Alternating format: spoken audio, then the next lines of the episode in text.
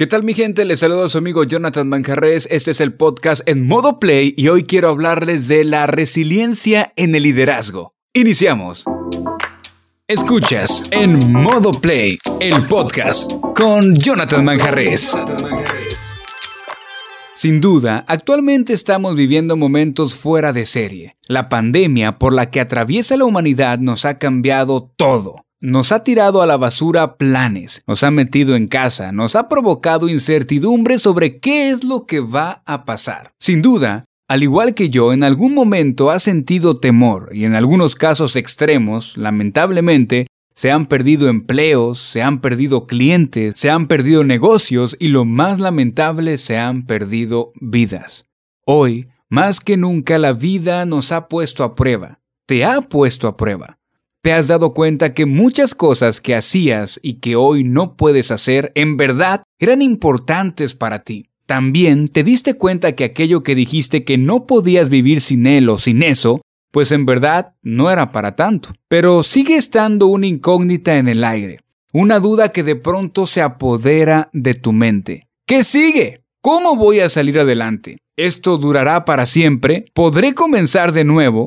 Sé que puedes tener frente a ti un panorama muy oscuro, pero aún en la noche más oscura siempre puedes ver algún destello de luz en el cielo. Esa luz que podemos encontrar se llama resiliencia. Hoy, la palabra clave ante estos tiempos complicados deberá ser parte de tu vocabulario. Deberás entenderla, vivirla y hacerla parte de ti. Sé que en algún momento la has escuchado, y nos han dicho que seamos resilientes. Pero en resumen, ¿qué es resiliencia?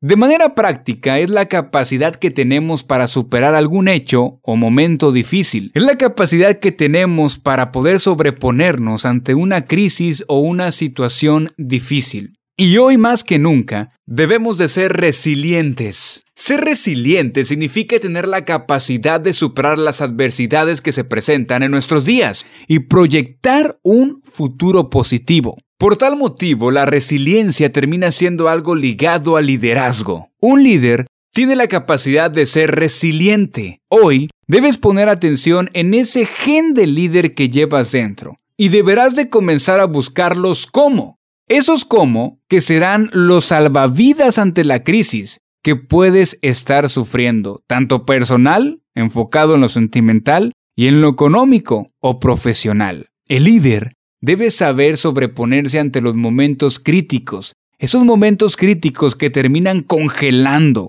sentando y enterrando a aquellas personas que no tienen un buen nivel de liderazgo personal. Dicen por ahí que aquel que domina su mente domina su vida. Hoy tienes la oportunidad de incrementar tu nivel de liderazgo. Hoy deberás de poder visualizar las posibilidades. Hoy más que nunca, tu vida está siendo a prueba. ¿Tienes miedo? ¿Sientes incertidumbre? Créeme, no eres la única ni el único. Pero si te quedas pensando en lo que has perdido, en lo que no tienes, en el panorama fatídico, la inmovilidad se va a apoderar de ti.